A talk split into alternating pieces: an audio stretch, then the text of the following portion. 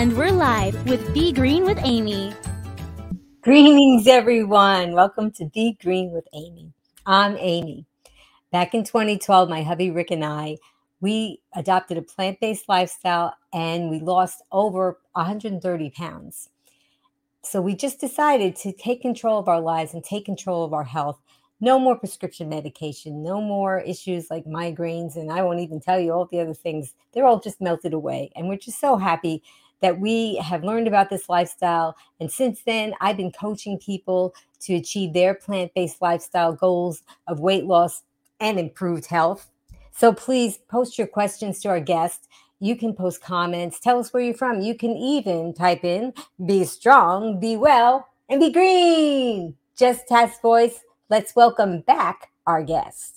Dr. Christina Miller, MD, is double board certified in emergency and integrative medicine. Dr. Miller focuses exclusively on nutrition and lifestyle changes to get to the root cause of disease and illness while promoting wellness and longevity in each individual. Please click like to help Be Green with Amy. Welcome Dr. Christina Miller. Greetings and welcome back, Dr. Miller. Thank you. Hi, it's so good to be here. I'm so glad. For those of you that may not have caught, we have had two other episodes with Dr. Miller. One of them where she spoke about autoimmune disease, which is very, very helpful. And we'll put a link to that. And another one where she specifically talked about the thyroid. So those are really interesting ones that we'll give you links to. So now Dr. Miller is here to talk to us about something that is a really important topic, and that is stress. There are some kind of things about stress that we may not all know about, and we're going to learn from Dr. Miller how we could probably take control of stress and anxiety through certain tricks that she's going to talk to us about. But before then, we are going to ask you to participate in a little true/false quiz. If you like, we're going to present the questions to you, and then you can just type in true or false in the comments and just take a guess, or you can think it in your head. You don't have to type it in if you don't want to. So let's talk about it on our first true or false question. True or false? Chronic stress increases cytokines, which produce inflammation. Stress producing inflammation. True or false? You let me know, type it in. And now we're going to ask Dr. Miller to talk about that. Great question. Hi, everybody. So the effects of stress, well, first of all, let's define stress. What stress is it's anything that threatens your homeostasis. So your body is functioning in this nice, happy rhythm. It's not too hot. It's not too cold. It's got just the right amount of all the levels of nutrients it needs and enzymes and proteins, and something throws it off. And anything that throws it off is a stressor on the body and can cause inflammation, can cause change in our cytokines and our enzymes that are affecting cellular function. And what there's actually been studies now, and what they did is they looked at caregivers, and it's known that people taking care of older people, sick people, aging people, demented people, that it's extremely stressful for them. So they looked at caregivers and they tested their blood samples, and those who reported the most amount of stress had increased levels of inflammatory markers. So CRPC reactive protein, some of the cytokines such as IL-6, IL-1, these are pro-inflammatory markers that we measure in people, tumor necrosis factor. These were elevated just in those people who reported the most amount of stress. And what we're going to talk about in a little bit is they worked on some mind-body tricks, and we are able to lower them through some of the stuff that we're going to talk about in a few minutes. Wow, that's really interesting and really exciting that we have something that we can maybe control and take care of. Okay, let's go with our next question. Stress can alter blood sugar levels, true or false? Okay, Dr. Miller. Well, this is so interesting. Any diabetic out there, especially the insulin-dependent diabetic and those wearing the continuous glucose monitors, will know that, yes, this is actually true. And this is true on purpose. So remember the stress. Stress is fight or flight. So if your body is under attack or assault or thinks it needs to do something to survive, it needs to run away, or there's a fire, or there's an animal attacking, or there's a car coming at you, your body goes in the fight or flight mode. And one of the things you need to do is run away. You have to have your muscles have to be activated and primed, and you need glucose in your blood. You can't be low blood sugar and go run for your life and get the heck out of there. And so part of the stress response includes glucose is actually being made in the liver. It's being made with gluconeogenesis, it's called, and it's being released into the bloodstream. And so your blood sugar will go up on purpose when you're stressed out. And in back years ago, or in other animals, when they're stressed out, so say you're in Africa and you're a zebra, and all of a sudden a lion is chasing you, well, that zebra is going to run for its life. It needs blood sugar. It's going to run. So it uses up that blood sugar running around, saving its life. Us, if I'm stressed out because I'm worried about my finances or my family or what I'm going to make for dinner, I'm sitting here at a desk. I'm not using up that elevated blood sugar. What I need to do when I'm feeling stressed is go for that run, use up some of that blood sugar, just like other animals do. And then the stress response will come back down, and I'll have used up that high blood sugar. We're all animals, really. That's what we are biologically. And we like to think that things are just controlled by things that we just a little pill and everything is fine. But there's a lot of things going on in our body system that we really should learn about. And I'm glad you're here, Dr. Miller, to talk to us about that. Okay, so here's another true or false question, everybody. Let's see if you can type in your answer. True or false, laughter lowers stress hormones. So what do you say, Dr. Miller? I think that's so funny. Thank you for that. You actually made me laugh. I hope I'm making everyone laugh. You guys, we have to laugh more. Laugh. Even if it's not funny, fake a laugh, because it becomes a real laugh over time. So just laugh. Crack jokes at things that aren't even funny.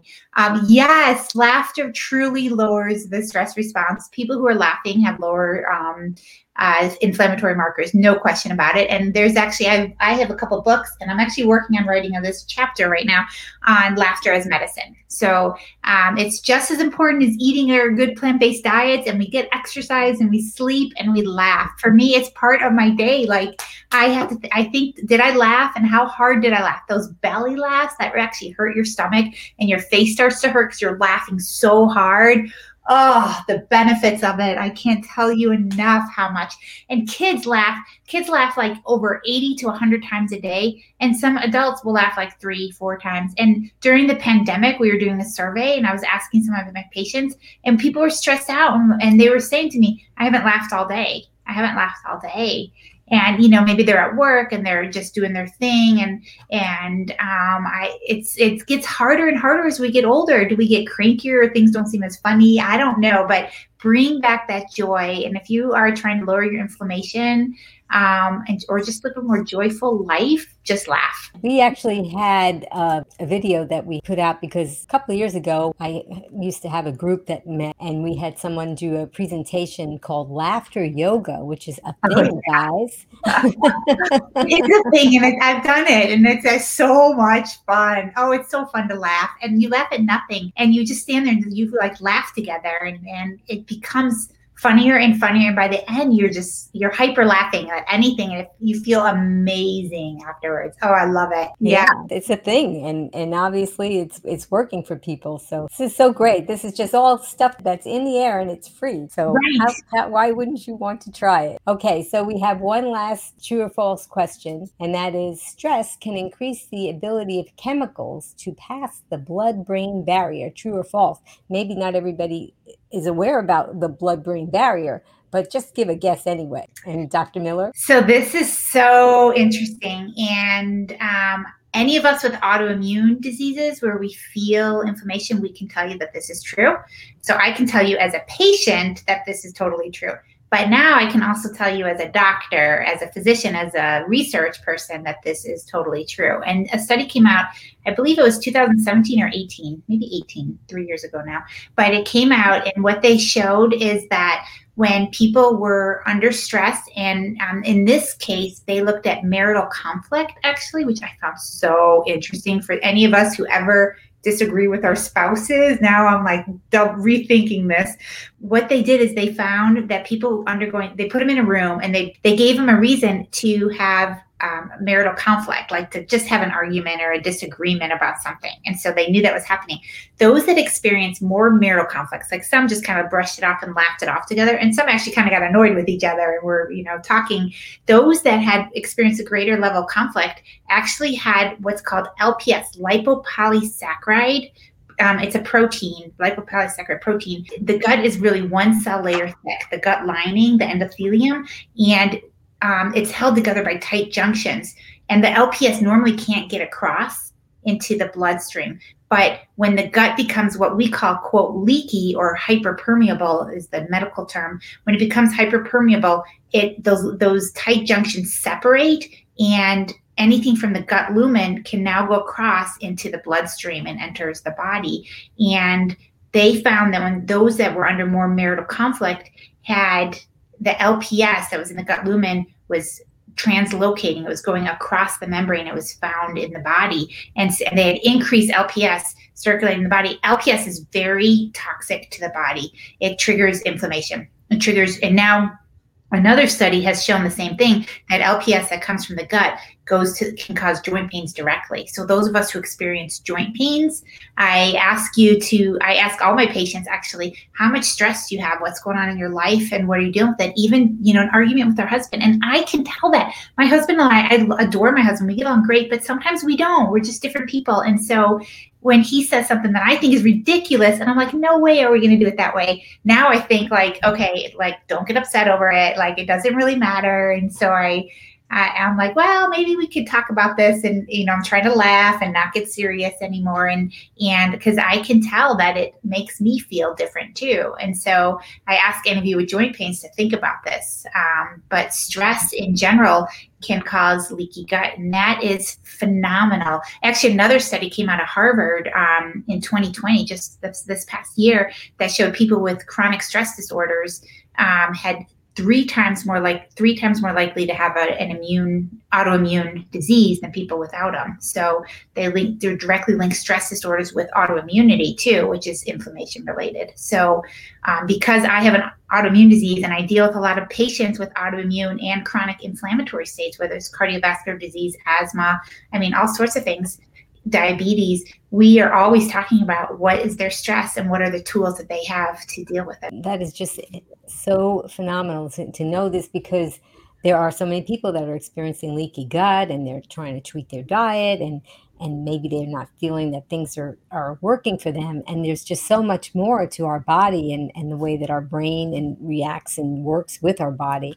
And it's so nice to know that there's a physician like you out there, which I wanted to remind everyone, if you weren't aware, Dr. Miller is a member of a group called Plant-Based Telehealth. So if you ever wanted to have an appointment with her, you could schedule something and talk to her, kind of like what we're doing here, what I'm doing with her. You would have that same kind of an experience. And she has a lot of knowledge about the plant-based lifestyle and about, of course, she's a medical doctor, so she has a lot of medical knowledge too, but she's a lifestyle medicine doctor, so she can combine the two and trying to tweak your diet if you're having these issues. If you want to briefly tell us that, because you had an autoimmune disease and you did adopt the plant-based lifestyle and you found that there were other things that you needed to do in order to optimize your health. You want to tell us about that? Yeah, so I was working in the emergency department. I'm an emergency room doctor, and I started having pain and swelling, which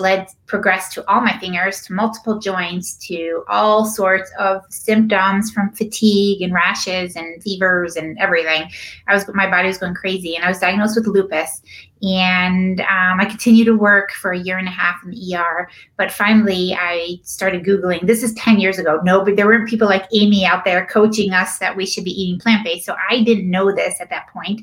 And I finally did some research myself and came up with plant-based diet and as the best form to get rid of my inflammation, help my autoimmune disease. So I flew out to all these conferences and I started listening to all the guru doctors out there, you know, Dr. Fuhrman and Dr. McDougall. And I read the China Study, and I was, you know, listening to person after person, and I reverse people with this and people get better with this. And so I changed my diet to a clean, whole food, plant-based diet, and I followed their protocols and I ate what they told me to eat. And I didn't really get better enough. I still had swelling and inflammation and joint pains. And I expected my symptoms to go away and to be healthy. And I was like, oh, I'm so excited. I'm following a plant-based diet and everything's going to be better now. And I'm going to heal and go on to live my life and it'll be beautiful. I mean, I had already figured it out in my mind as if it had already happened. And that didn't happen. And I was so disappointed. And I would go back to the doctors. I spent a lot of money talking to all these doctors and ask, what am I eating wrong? What am I doing wrong? And no, let's tweak your diet. Let's do this. Let's do that. More juices, more fasting, more. I mean, I did all these protocols. I kept following person after person. I went to True North where you water fast. And then this person said, eat more raw. And then this, I followed all these protocols and they made sense to me. I researched it and looked at the data and it made sense. I always stayed plant-based. I stuck with that. I knew that was the answer. And I just wasn't getting my results. And that's when I was like, all right, something else is going on in me. And I did a fellowship at that time in integrative medicine at University of Arizona with Dr. Andrew Weil. And he talks about more than just food. He does an anti-inflammatory diet. He's not plant-based himself, but I was. He talks about more than that. He does a lot of mind-body work, he calls it. And we had, it was a 2-year fellowship, and I did months of it where, we were doing 3 months of meditation every day with an instructor, with a Buddhist monk. And we were doing all sorts of, that's where I call them mind body tricks now. We did activity, and many of them are ancient and I never heard of them. And many of them seemed crazy and far fetched to me. But there, the thing with integrated medicine is there is some science with it. And the idea is there's some science behind it, but not a lot, because who studies it, who pays the money to study it, but it's not harmful. And so, I was trying them all on myself and it was so interesting, the effect that it had. It actually, I started to notice a difference. And suddenly I realized that my autoimmune disease wasn't just my food. It wasn't just my food. It was my mind. And I definitely live with anxiety. And those of you with a chronic illness know once we get this diagnosis, it sits on our shoulders and it's always there with us. And so it haunted me. And I was trying to be this healthy, happy-go-lucky mountain girl working in the emergency room. And I was suddenly the sick patient that was scared and had joint pains and felt fatigue and didn't want to be social. And it just changed everything about me. And so working on my mind-body, I was able to get the results. And I finally have gotten to where I wanted to be, but it took some effort. And so now when I work with my patients, we work on the diet to put them on a healing anti-inflammatory plan. And we work on their minds to get them where they need to be to actually let their bodies heal. It is just so amazing because I'm really glad that you're bringing your story and sharing it with us and we talked about this in the green room before the broadcast.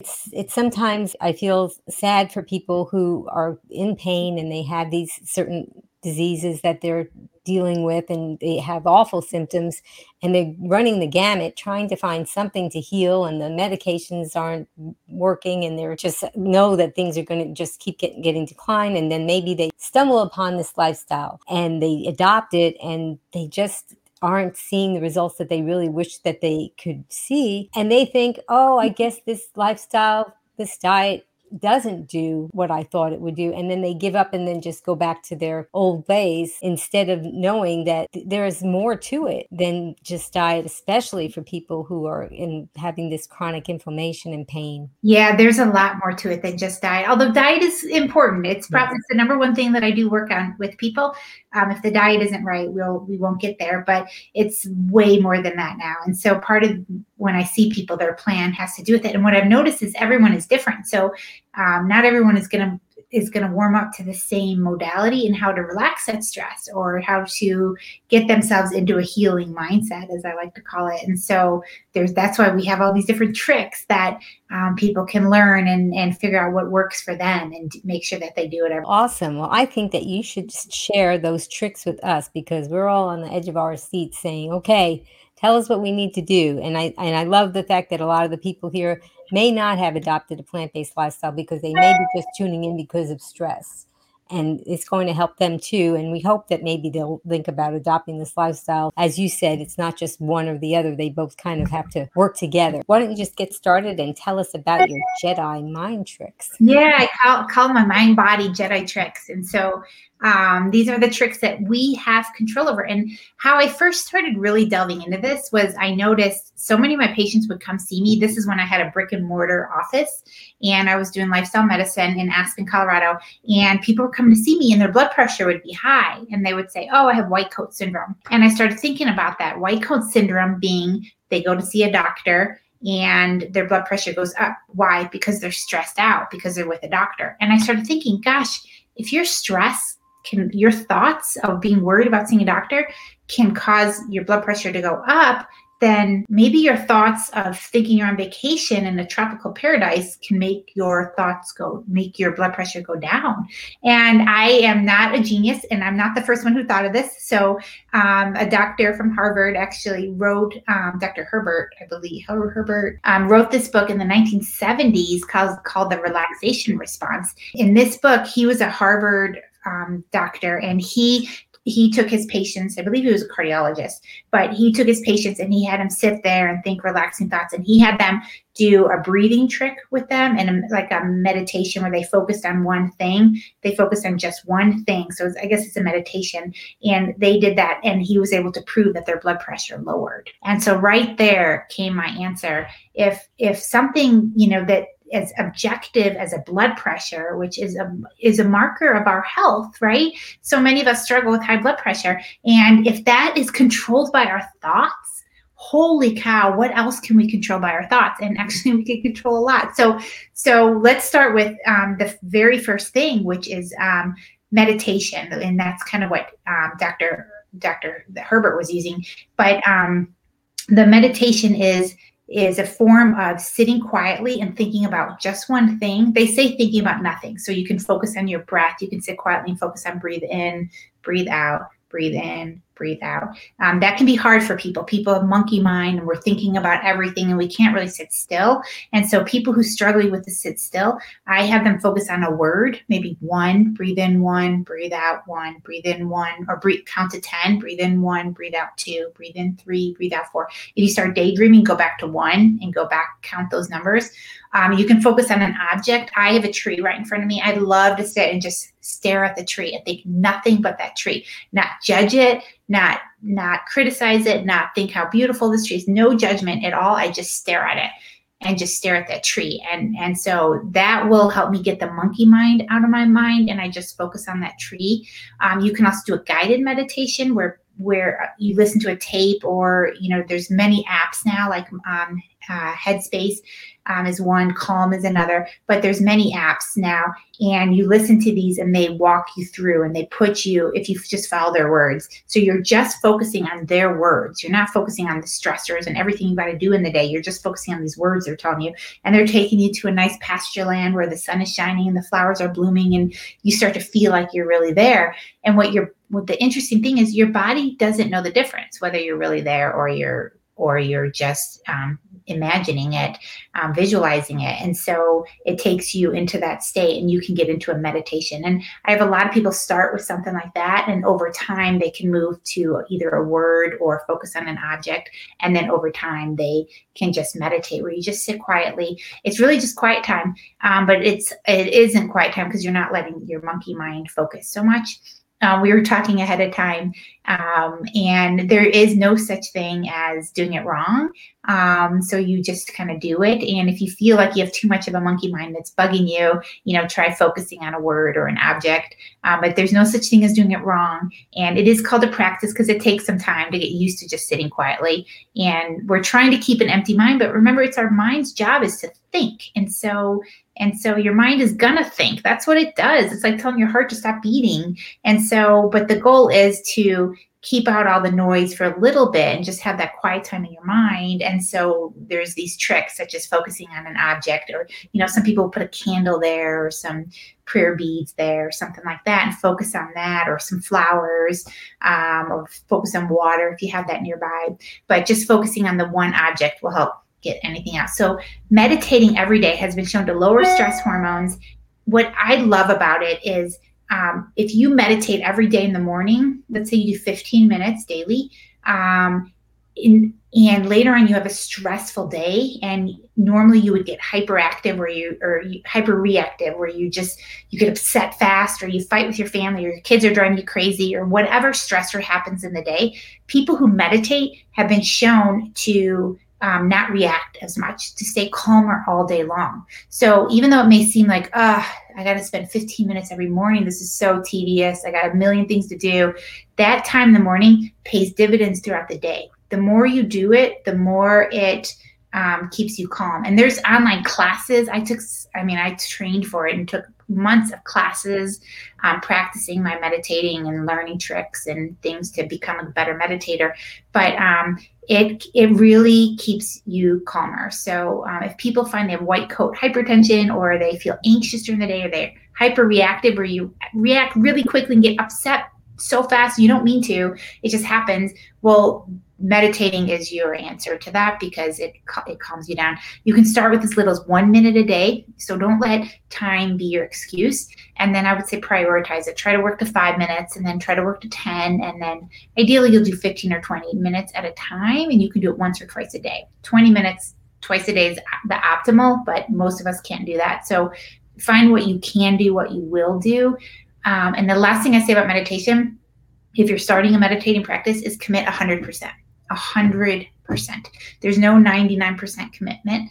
It's not enough. So if you say, I'll do it 6 days a week, well, you're going to stop right there. You're already saying you're going to fall off. But if you do it 100% every day, you have to do your meditation, you will. You'll stick to it a lot easier than if you allow yourself in a single day to fall off. And so I stick to mine 100%. Some days it's 15 to 20 minutes, but on that crazy busy day, it's a minute. And sometimes it's a little bit later because I had to get up and run off to something. But then I'll sit down and do a few minutes later on, just that time where I sit quietly and have my own little area. So those are my tips on meditation, just to keep it, get a practice and get it started. It's one important tip that's been clinically proven to lower stress markers. But another important one, so then just to jump into some of the other ones, mindfulness is being present in the moment in a non-judgmental and curious way. And I love that. It's from Dr. Kabat-Zinn, and he started the whole mindfulness movement, brought it from Eastern medicine over to Western medicine, Western world. And it's so, instead of like, again, the tree, instead of being like, oh, such a beautiful tree, or oh, that tree, it's dying on the edge there and it's losing some branches. And instead of judging it, it's just, oh, there's a tree. Oh, I'm curious. It's a tree. That's interesting. Look at that tree. There's a difference in how we are. And so to be mindful means to be in the moment without judgment. Don't judge yourself. You're not a bad person because your disease hasn't reversed. You're not a good person because it did, right? There's no judgment. You don't love hearing me talk right now. You don't hate seeing me talk right now. I just am. I'm just here. It just is. And so that's a non-judgmental. When you take that mindfulness where you appreciate the smells and the sounds and the feelings around you, you're just all your senses, all five senses, right? What you see, what you hear, what you taste, all your senses are hyper alert and aware of the moment, and you're not judging it. It just is. And you're curious like a little kid, like, isn't that interesting? Is what I always say that. And it just makes you feel so much lighter. So I say, take mindful breaks, go outside. Like people used to take smoking breaks. Hopefully we're not doing that anymore, but go outside and take a mindful break and just be like, look, feel the air, look at the sky, look at the trees. Okay. Just have that moment. That has been shown, being mindful has been shown to lower inflammatory markers and improve autoimmune diseases, specifically rheumatoid arthritis and lupus. Those are the ones that I've seen, but yes, autoimmune diseases in general. And so it's even been shown to help doctors feel happier in their career if they're mindful, practicing mindfulness. Anyway, it's a powerful tool. So that's something I recommend. And there's courses you can take on it if you want to practice it. Like you can become experts. You can take some of the Dr. John Kabat-Zinn's classes, and they're phenomenal and actually trained in that. So that's another one. Some of mine Yeah. That's just so amazing. You know, as you were talking about meditation and mindfulness, I just kept thinking about how we're just these primitive animals walking around in clothes. Of course, long ago, we were just primitive animals walking around with no clothes. And we didn't have the computer, we didn't have the phone, we didn't have all these things going on. And although there was probably a lot of work to be done just to survive, there probably was just time where people just kind of sat. Yeah. And just kind of stared out into space, or kind of like, what's that thing flying up there? That's right. Curious. So it's almost like we're designed to kind of sit down and kind of stare into space and not think about anything. And of course, verbalization wasn't always with our kind of animal, right? We didn't always talk. So we couldn't really always have thoughts because we didn't verbalize anything. Maybe our primitive brain knows that, and knows that sometimes you just have to shut off all those thoughts, because originally our brain wasn't designed to be overwhelmed with all these thoughts because we didn't verbalize. That's so interesting, Amy, that you bring that up. I love that. It's absolutely true. And yeah, you know, I urge people, if you're in the grocery store and you're in line or you're waiting at a dentist's office, instead of pulling out your phone immediately to catch up with some, just sit quietly, just close your eyes and breathe for a minute, just sit there and have some gratitude that you get to go to the dentist and make sure that you don't have toothaches, and you know that your teeth are okay as you age, and you get to do these things, and you get to buy food at your grocery store. So just stand there with some gratitude and some quiet time, and don't pull out your phone every single second. And it's funny, now we even have reminders on our phone or computers to take mindful breaks, right? Like, instead of just turn it off for a little bit. Like, I know you're, that's such a good point. Yep. So the next one, I just brought it up, and it is powerful, and it's probably my current favorite one, but it's gratitude. Gratitude has been shown, people are showing gratitude, that they can't have anxiety thoughts at the same time. They actually use up the same part of our brain. And so if you're feeling really anxious, oh my gosh, I'm so worried, I have this chronic illness, or I have this deadline, or the kids, this, or the caregiver, or the finances, or whatever. I mean, it's been a very stressful couple of years for all of us, myself included. Well, turn to gratitude right then, especially right in that moment when you're so stressed out. Think, what am I grateful for right now? Well, I'm grateful I have a roof over my head. I'm grateful I'm not running for my life right now from a wild animal, or in one of these third world countries where, or I'm grateful I have, whatever you're grateful for. Find something, even that terrible moment, find something you can think to be grateful for. I'm grateful for my health, even though I have health issues. I have other parts of my body that are working awesome, and I'm so grateful for that. I'm grateful for my plant-based diet that is keeping me as healthy as it can, doing what it can do for me. And so I find gratitude in these things. But gratitude really does, it stops that spiral of anxiety, and our minds are powerful tools. And a lot of you will know this, that we will just go over and over and rehash the same negative thing over and over and over and over, and we won't let it go. Well, stop that cycle right there. Stop it right then and there, and just bring out some gratitude. I recommend people do 5 things every day that they're grateful for. At the end of the day, write it down as a journal. It's better if you can write what you're grateful for and why. That makes it even more powerful. And it's better if you can write it down. If you can't write it down, at least say them to yourself. My husband and I sometimes go over it with each other. What are you grateful for? What are you grateful for? And it's sometimes interesting for me to hear what he's grateful for in a day. And then I try to come up with something creative to tell him that I'm grateful for. And so it kind of became a fun game for us. But I recommend doing it every night. Every morning if you want to, and do it during the day when you feel stressed. Just, go out in that moment. My mindful breaks are now gratitude, a moment or two of gratitude, and it really turns things around quickly. So I recommend taking that, especially if you're someone who feels a lot of anxiety. Wow, that is such a good trick.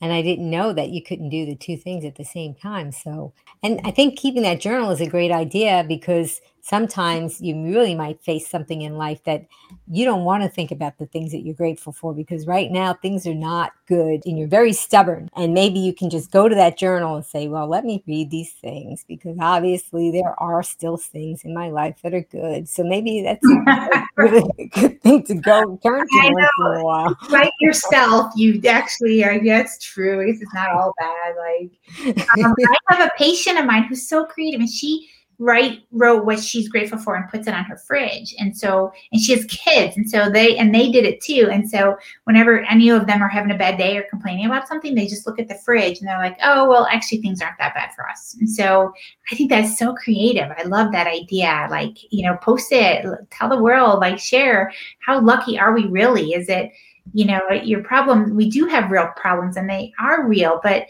we have so many good things too. And it's interesting. Our bodies are, they hone in on the bad, and that's a protective mechanism so that we try to prevent these bad things from happening. So we could have the most amazing day and one thing goes bad and all of a sudden our whole day is ruined and we go to bed in a bad mood that we had the worst day ever. But all these good things happened in the day, but we don't remember them. We're not focusing on the beautiful things that happened. We're focusing on that one really bad thing that just happened. That's where I want us to be objective. Okay, yes, this one bad thing happened today. Boom, there it is. But look, all these 10 good things happened today. And so overall, it's more of a good day. And then there was this one challenge, I call it challenges now instead of bad things. This one challenging thing happened today. And so perspective, we want to keep perspective that there is good too, and not let ourselves hone in on just the bad. It's nice that your patient shares that with her children, because this is something children don't learn about nutrition in school, except whatever they learn in the cafeteria. And that's not a good lesson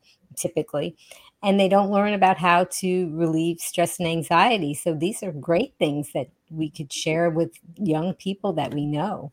Mm-hmm. Exactly. These are life tools. And sometimes the kids now are teaching us, right? And actually kids teach us a lot. Kids know how to be mindful and be in the moment and not be thinking about everything. Kids know how to play and they know how to laugh, and we got to go back and be more, we don't want to be childish, but we want to be childlike in some ways, right? We want to go back to some of those feelings that we had. And actually that's one of my tools is when people are really stressed out. And I have some really anxious people that I see. And one of the tools we work on is remembering a time when we were a little kid and when things were good, where we weren't stressed, where used to, you know, your friends would come knock on the door before we had all our cell phones and everything and say, can you come out and play? And you would go outside and you would laugh and you would play and you just ran and were carefree. You didn't feel so judged and so all this responsibility and pressure on you. And you just went out and played on the swing set or played by the river or whatever things you did as a kid. And I say, go back to those feelings. Remember what it felt like the night before Christmas or your birthday or a holiday or something, or a vacation or something that you did that was special to you as a kid. Those feelings is what we as adults sometimes lose. We don't feel that feeling anymore, that anticipation, right? The feeling of anticipation is so wonderful, and or that feeling of just pure joy. And so tap into your inner kid. That's the trick, and bring out those feelings again. And so sometimes people have like pictures of themselves when they were little, and they're bringing that back out to life. And those feelings is what will lower our stress hormones and actually help us to feel better. So that's another powerful tool. And then some of my favorite, I love yoga. I never did yoga at all. I never had time for it. I was more a cardio person. I like to ride my bike or run or hike, but I started to do yoga because I saw the studies that people with arthritis, with joint pains, after just 8 weeks, doing it twice a week, they reported 50% less joint pains. And so I started doing it just like they asked, 8 weeks. And I definitely noticed an improvement. No question. I also noticed, though, I'm a calmer person. I noticed that it's helping my, because in yoga, you have to focus. So it's helping my focus, right? You have to focus on your pose. They're telling you to focus on your breathing. And I can't think about everything else because I'm not very good at these poses. So I have to get into these poses and I have to hold them, and I'm getting stronger and I'm feeling my core getting stronger and I'm focused on that. And it can be a powerful tool. So I say it can be, it's if you like it. So try to find a yoga class that you enjoy. I found an instructor near where I live who I love, and now she does it online. So I've been following it through the pandemic and everything. But find something that you like, and if you can find yourself enjoying this, then I strongly recommend a yoga practice. You can also do Tai Chi, you can do Qigong, like all of these are going to have a similar type of effect to focus you and help your mind let go of all these other thoughts and really get a focus. And it's not for everyone. So some of my patients are like, no way. If it's not for you, then that's okay. Because there's so many. I have a list here of 40 different things that, and that's actually, I got to edit it. I can definitely get it over 50 now, of different things that we can do to relieve our stress. So yoga is a powerful one that I happen to like, but I just brought that up. Yeah, I think yoga is a wonderful thing. And I think people need to explore if they didn't think that they liked yoga, because there's so many different types of yoga. Maybe that they just didn't find the type that was for them. And also, if you look into yoga, you'll find that a lot of the poses, they got them from watching animals in nature, downward dog, upward dog. And they have all these things named after animals. And if anybody had a household pet, you'll see the cat or the dog or even maybe other furry animals do certain kinds of stretches. So I think it's just a real natural thing that we need to do. And we probably, when we didn't have chairs and couches and we had to squat and if we wanted to sit, you know, I think that we tended to do a lot more kinds of stretches. So I enjoy the yoga myself. And I really encourage all of you to, if you haven't found a yoga that you like, you might find a different type. And so look into that. There's even laughter yoga, as you pointed out. So who wouldn't like that one? Mm-hmm. Right. So yes, so find one. I agree. Look into that. Some of the other things that I like to share are breathing tricks. So one of the breathing tricks that I learned in my integrative medicine fellowship is the 4-7-8 breath technique. And that is you breathe in for the count of 4, you hold for the count of 7, and you breathe out for the count of 8. And you're purposely breathing in, you're breathing out twice as long as you're breathing in, which is not normally. Normally we breathe out really quick and short, and we take little breaths in, little breaths out. We breathe in these little breaths. But you can breathe in, hold, and breathe out for a long breath. And what that does, that long exhale and that slow breath has been shown to increase our vagus nerve stimulation, because when you're breathing out, your diaphragm stimulates the vagus nerve, and which is parasympathetic nervous system, which is rest and repair and restore. And that's what we need to be in. To be in a healing mode, we want to be in parasympathetic, not sympathetic. So sympathetic is fight and flight. Go, go, go. I got to do this. I got to do this. I got to do this. Your body is not in heal mode. Your immune system is actually suppressed when you're in overdrive like this. So if we go through our life, boom, boom, boom, boom, boom, and not taking times to breathe, to meditate, to do yoga, to slow down, to have gratitude, we will stay in sympathetic and we'll never heal. Even if we're eating all the plants in the world, our body needs to be in rest and repair mode in order to heal itself. And so taking these slow, deep breaths and really will stimulate the vagus nerve. And actually for people with rheumatoid arthritis, they've done studies and they've shown that vagus nerve stimulation actually improves the rheumatoid arthritis symptoms. And they were doing vagus implants where they're implanting a nerve device, a stimulator into their vagus nerve. And that did help them. And I thought, well, we don't have to implant it. We can tap into that just with taking slow, deep breaths. And so the 4-7-8 looks like you breathe in for 4. Well, can you just guide us? And yeah, I want to encourage everybody that's watching or listening. Let's just do a nice breath with Dr. Miller, and she's going to guide us through that. So we can just really experience it, because sometimes we don't take that time out. And so I'm forcing all of you to take that time out and do it with Dr. Miller. I know. This is one of my favorites. So, okay. So everyone just breathe out, take a little breath and then breathe it all out. And then breathe in, 2, 3, 4, and hold. 2, 3, 4, 5, 6, 7. Now out. 2, 3, 4, 5, 6, 7. And again, in. 2, 3, 4. Hold. 2, 3, 4, 5, 6, 7. And out. 2, 3, 4, 5, 6, 7, 8. So that's 2 rounds. I feel different. It's amazing. Just that short amount of time that we spent following you. Yeah, it's really powerful. And that was 2 rounds. What I recommend is 4 of them in a row. And to make sure you're sitting if you do it, because you do breathe off all your carbon dioxide. So you can get a little bit lightheaded initially when you're first doing it. So if you feel a little bit of lightheadedness, that's normal at the beginning. but you do 4 rounds, and that takes 1 minute. It takes a minute. And so what we just did was like 30 seconds, or actually even a little bit less. And so it doesn't take very long. And so when you feel yourself hyperactive, or just the noise, the craziness, everything happening around us, we just take those breaths, and it slows us down. It stimulates the vagus nerve. It puts you into rest and repair. And if you do that throughout the day, you will be more in a healing phase than if you don't do that, if you don't take the time to slow down. So that's the 4-7-8 breath. And I like that one. It's really powerful. You can also do the 5 and 5 breath. So breathe in for the count of 5 and out for the count of 5. And I like to think of it like a roller coaster, just, or like a sine wave. You're just going real easy, in for 5 and out for 5, in for 5 and out for 5.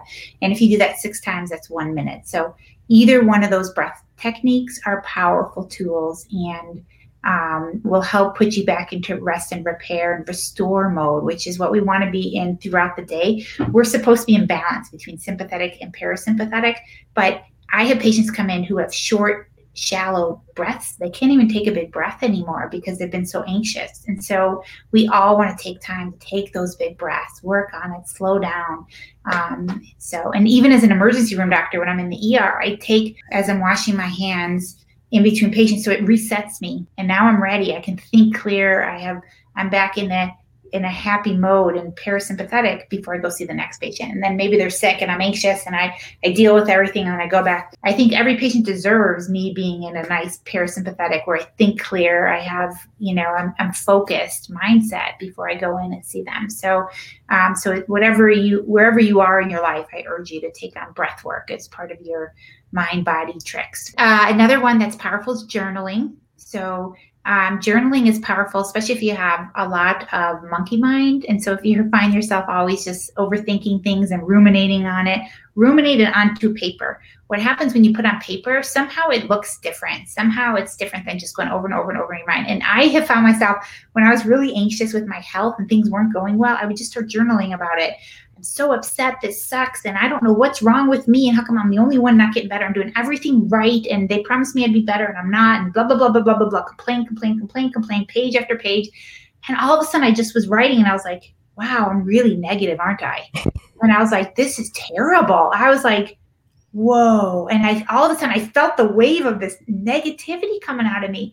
And so then I was like, drew a line. I was like, but I'm so grateful that I'm right here where I am, and that I have a brain on my shoulders, and I'm going to figure out how to get myself better, and that I have people, my friends supporting me, and my family who love me, and I'm so lucky. And I changed it into a gratitude thing. And then I started, and as I was going through gratitude of why I'm so lucky, after all the how negative I was, then I started to come up with solutions. Okay, well, I'm going to keep on with my green smoothies, and I'm going to now look into, this, and this. And I came up with, and so somehow putting it on paper made it seem more real. And then I was able to look at it like, whoa, I don't want to be that person. That's not who I am. I'm not a negative person. And so, so I urge you to journal. You can do it first thing in the morning, and they call it morning words, where you write down whatever, wake up, write 3 pages every morning, and you get all the kind of junk out of you. It's like they said, and then you're clear, you're more creative person, you're more yourself. Whatever thoughts, worries, anxieties, they come out on paper, so you don't have to express them during the day. Or you can write at the end of the day or any time during the day. I'd like to write at the end of the day a little bit, kind of what happened and all the good things that happened and the challenges that occurred. But I try not to focus on the challenges. I talk about all the good things, or just what happened, maybe in a non-judgmental way, just this is how it is, and tell my story a little bit each night. So whatever works for you, journaling can be a tool, but you can get cute little journals or make your own and put, decorate it or make it your own, whatever you like. And then you write your journal. And then a couple of the other tools. So exercise is a powerful stress reducer. If you like to hike, excuse me, if you like to ride your bike, get outdoors, whatever you like to do for exercise. Creativity, I love that one, right? Sometimes we're too busy for creative, or we're too in a bad mood or stressed out for it. But if you like to paint or write or play music, even if you're not good at it, it doesn't matter. Use your creativity, major stress reduction, especially if you're doing it for fun, not for work.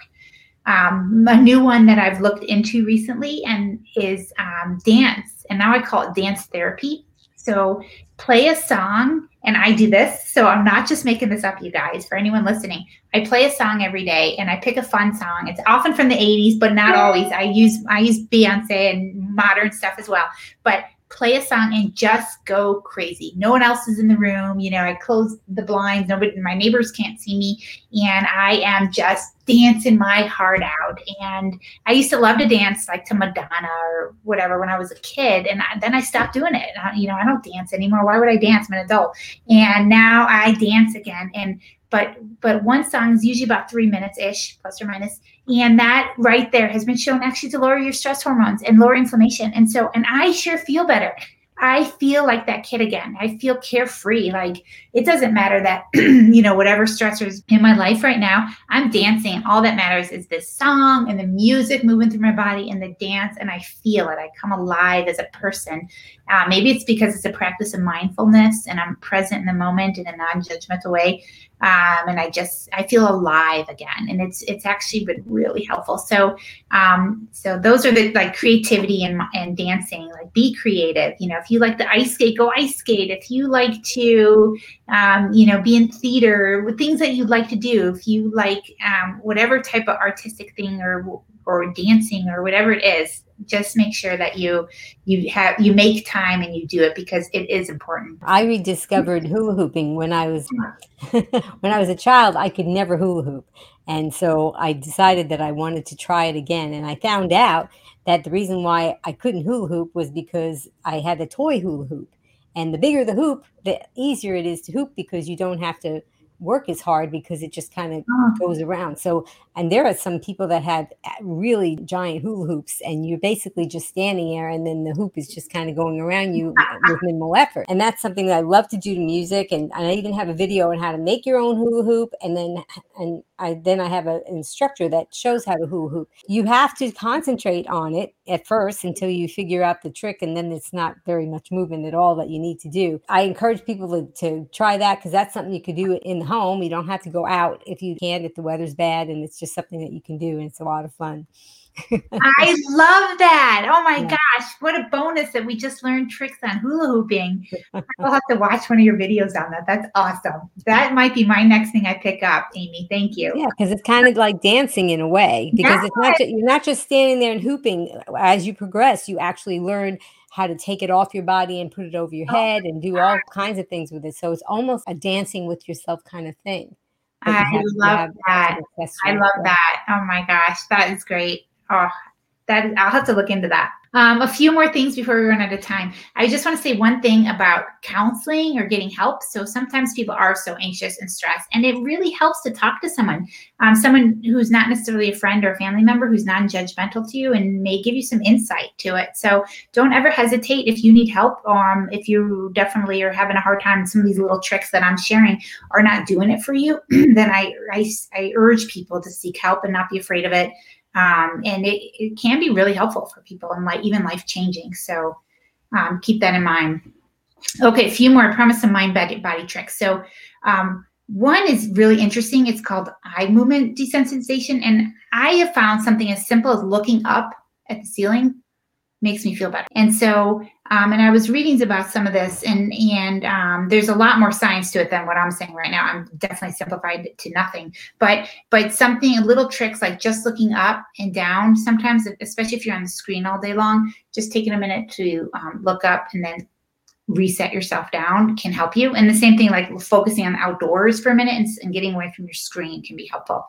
And along those same lines, stretching throughout the day. So if you sit at a computer, like you're sitting hunched over, stretch, move back. We call it YTI.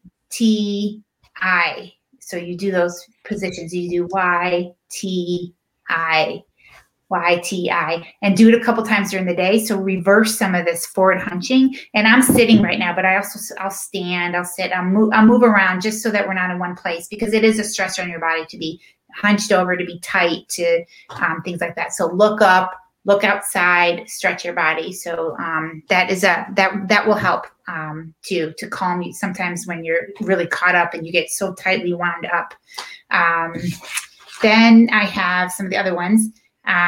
Spiritual practices, of course. So if anyone who's religious, Tapping. Have you guys heard of tapping? So you tap. There's certain pressure points where you tap on, right below the eye, right above the eye, your chin, and you tap on these certain pressure points. And it's been shown that, and there's a whole science and there's books about this. But you do this tapping therapy, and it actually has been shown to calm down stressors. And so I know it sounds ridiculous, but you have to read the books to read the science. I'm not an expert on it, but I have delved in it and played around with it. And I have some patients who have actually gotten quite into it. So tapping therapy, it's an old science, and but it's hitting these pressure points that actually calm you down. And so I urge you to look into that. Sex actually can be a stress reducer. So if you find yourself stressed out, and also the intimacy, if you're lucky to have someone that you're intimate with, and then to have sex with. So especially if you can enjoy and it's someone that you care about and that you love. So that's a good thing. Another big one is nature. Get outside in nature. And I say that to all my patients, what's your outdoor time? Just getting outdoors is counts, and time in nature is bonus. So if you can be near trees or river, or, mountains or trails, bonus points for that. But get outdoors, look at the sky, feel the fresh air, get away from the indoorness. Sometimes the stress is just being inside. And so get away, get outside. That's a big one. Our rhythm. So your body is rhythmic. So getting on a rhythm really helps us. So eating breakfast, lunch, dinner around the same time, going to bed around the same time, getting up around the same time, just having a little rhythm is going to help your body fall into it instead of being a stressor. Different times eating, different times sleeping, that's stress on our body. So the more you can make things easier for your body, it'll get into a little more of a rhythm. Pets are huge de-stressor. So, and it's been shown that people who have dogs do better after having heart attacks, have less reoccurrence of heart attacks, and have less depression. So that was just a study done on dogs, but other pets probably too. So if you don't have a pet, I'm sure your neighbors or people in the neighborhood do, but find an animal. You can always go to a shelter and walk a dog or another animal. So pets are a big one as well. I also want to talk about music. Music is a huge de-stressor, and it's actually been shown that people who have surgery afterwards report less pain, need less pain medicine, and go home sooner after orthopedic surgery if they listen to music in their earphones. And when they asked what kind of music, it didn't matter. It was whatever they liked. So definitely, like, classical music has been shown to be beneficial, but whatever they liked, they were getting these results. Listen, if you have to go to the hospital, if you get surgery, if you need anything, listen to music clinically supported by evidence that it works. And I don't listen to a lot of music anymore in the car. I listen to more talk radio or podcasts and or books on tape. And I just, every now and then, I'm like, nope, music. And I sing, I listen to it. I just come alive again. So music therapy, bring that back. If you're not using it, bring back music again, and forget about your problems and just listen to the songs. So yeah, we together as a family, I have battery operated candles because I'm an irresponsible real candle person. Then they're on timers. But anyway, we light the candles, and we also have nice dinner music in the background. Mm-hmm. Just at dinner times, you really need to just kind of relax before you start eating, because we're just used to shoveling.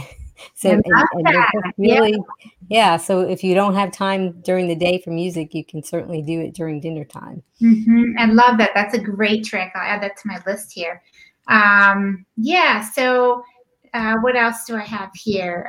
Passion. I wrote something that whatever you're passionate about, and that can be, any cause that you have or volunteer work that you do, or things that you are very passionate about are going to help you not feel stressed because you're focused on that. Then everything else going on around you, and building up that sense of passion will help you get a sense of purpose, which is going to help you feel more alive, which is going to help, sometimes our sense of worry and anxiety, and hence our increased inflammation, comes from our loss of sense of purpose if we don't feel well and we're not doing as many things. So if you can, if you can volunteer, if you can contribute in some way or do something that you're passionate about, that is important actually. And I urge you to do that again. Very good advice, especially for people who may have retired. That's something that they should probably consider because it's a big life change. Absolutely. And then I'll just finish up with a few last ones. So tea ceremonies are very helpful. So drinking an herbal tea or just drinking hot water with lemon in it, or I do hot water with cinnamon sometimes, or hibiscus or a little cherry or something like that. I do hot water with fruit in it. It's sometimes at the bottom, so you get that flavor. But tea ceremonies have been shown, because just the act of even just pouring the tea and then letting it steep and having the warm glass and then sipping it, especially if you can do it in a mindful moment where you have a moment to just be and then sip your tea, that type of thing. So that can be a great stress reducer. Hot showers and hot baths. So if you enjoy soaking in a bath, and that can be a powerful stress reducer, you can use those Epsom salts and the relaxing salts and listen to music, but also a hot shower if you don't enjoy the hot bath. So a hot shower can also calm your immune system down if you allow it to. If you take that moment to just be mindful and let the water just kind of rinse over you and feel the cleansing of it, and it can help calm you down. Lots of apps out there these days. One of my new favorite ones is one called Unwind by Dr. Judd Brewer. He's a psychiatrist, and it helps you when you're in your head. He gives you tools to how to get out of your head, to how to kind of calm down, to break the moment. He does different things like body scanning when you're going to bed. So you think about relaxing your toes, relaxing your feet, relaxing your ankles, relaxing your legs, all the way up your body. And he walks you through it for like 10 minutes. So it helps calm you down, and then it shuts off so you can go to sleep. So things like that. But he gives you all sorts of tools, and he reminds you throughout the day, little reminders to unwind. And whether you do a breathing trick or you do a meditation trick or a mindfulness, but to help you over time. Remember, these are practices, and it's over time that you really start to notice a difference. And you will. I do. I'm such an anxiety-provoking person, and I've noticed differences. And so I urge people to pick up some of these and do some. But Unwind is one of my favorites. Headspace is a very well-known one that you can try. It's a good app. Calm is another app that you can just get on your phone. Heart Math is another one, and I really like that one for people who want more scientific proof of it. It can actually measure through your breathing, your heart rate variability, and your if it matches up with your breaths, and it can look at how much sympathetic versus parasympathetic you are. So if you're living in a sympathetic world, you're going to have very short heart rate variability, very low, and we can see that in people. And so we work on tricks with them to help people increase their gratitude and their breathing and things like this. And we see increased heart rate variability, where they now have more parasympathetic, causing more beat-to-beat discrepancy, which is good. You want that beat-to-beat discrepancy, which means you have more vagus nerve involvement. And so we see improvements there. And so some people want scientific evidence, like, I'm not stressed out. And then we hook them up to the monitor, and sure enough, they are very sympathetic. They just live at a baseline. They don't even realize it anymore. And so we work on this, and people have noticed real differences. That's been great. So that's a tool, and you can look at it. You can get an app right on your own phone. So those are some of my favorite apps too. You have such an enormous toolbox. And I think that for some people, they might have heard one or two of those things that resonated with them, or maybe one or two of those things that they said, oh, no, that's not for me. And you gave us so many suggestions that there has to be something that somebody out there has been thinking about and saying, maybe that one would work. And we can vary and try the different things. And I love how you said that it is a practice, because I have found that many things in my life when I'm trying to do meditation, especially because I think I'm the monkey brain too. I just try to keep my thoughts from wandering.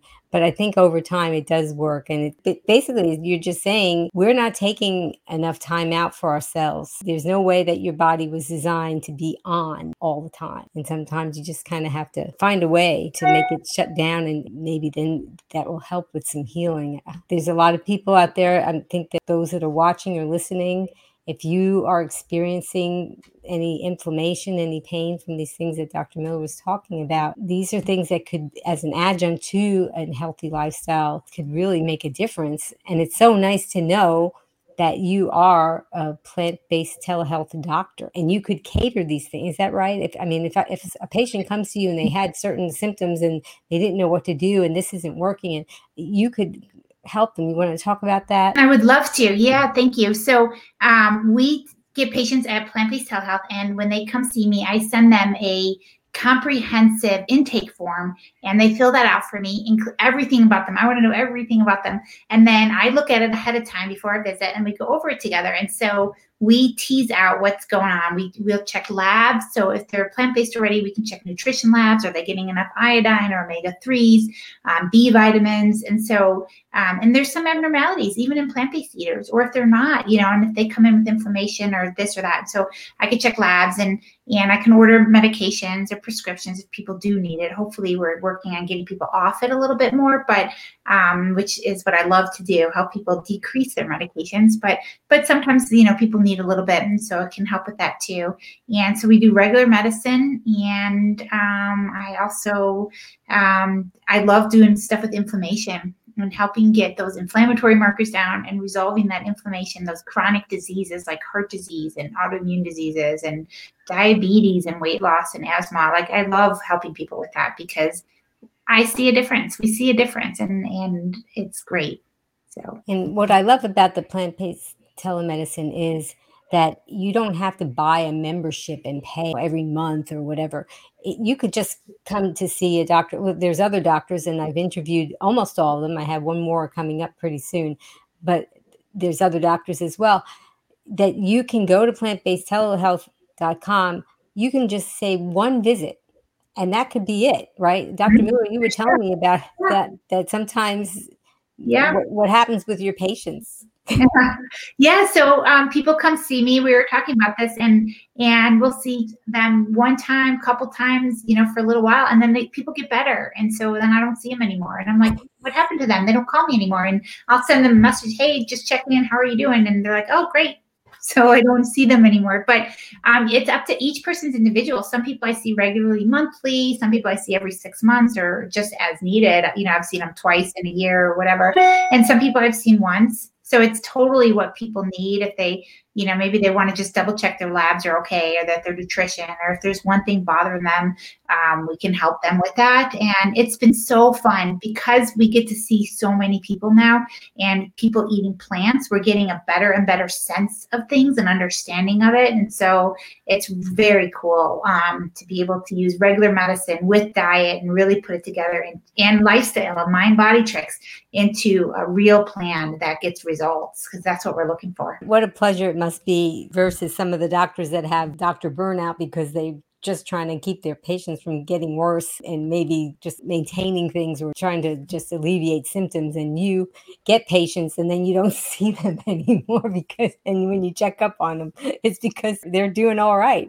That's the kind of patient that I would want to be if I had health issues. I know it's a great problem to have, right? So people are getting better, and then we don't see them anymore, but it's wonderful. It's been the best job. I've had a couple different jobs. I worked in the ER for many, many years, and then, which I loved actually. And then I had my own practice, and this has been so much fun. So I'm lucky. Well, I really wanted to thank you, Dr. Miller, but we have a comment that I think it's just going to be the biggest thank you that I could think of.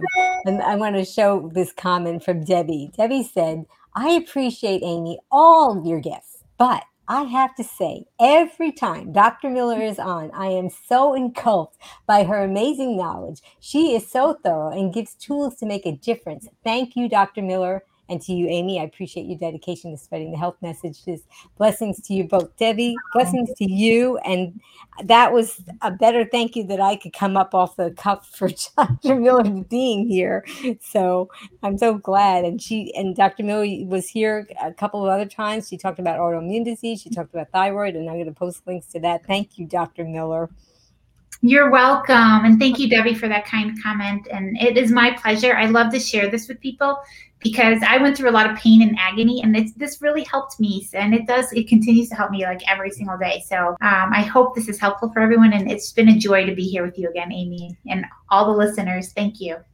Oh, well, thanks again, Dr. Miller, for spending time with us. I'm going to ask you to come back because you have other tools in your toolbox that can help us. You're going to be surprised, guys, because there's so much healing going on if you just know what to do. And I wanted to tell everybody, please stay tuned for a special announcement. I want to thank someone in the background, which is Rebecca from PKA Sols, and she's been posting comments and doing the camera angles, and she's just been, hi, Rebecca. She's been so helpful. I got to meditate and do my breathing and not have to worry about clicking on things while I was doing the interview. Also want to thank Jess from Just Has Voice. She did the countdown. She did the promos. Most of all, I want to thank all of you. You're here listening or watching, sharing, liking, subscribing. We need to get the word out because people like Dr. Miller have very good information to help heal the world. And when you tell people about this broadcast or broadcasts like this,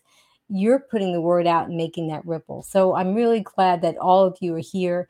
And I'm going to be signing off with Dr. Miller in a moment. But before that, Just Has Voice. Let's find out who is coming up next. Dr. Nikki Davis answers your questions about constipation. Join us on Friday, October 15th, 3 p.m. Eastern, noon Pacific, on Be Green with Amy, live. And that was Dr. Kinshore. So until I see all of you again, please type in the comments and join with me when I sign off with Dr. Miller. Remember, be strong, be well, and be green. Bye-bye, everyone.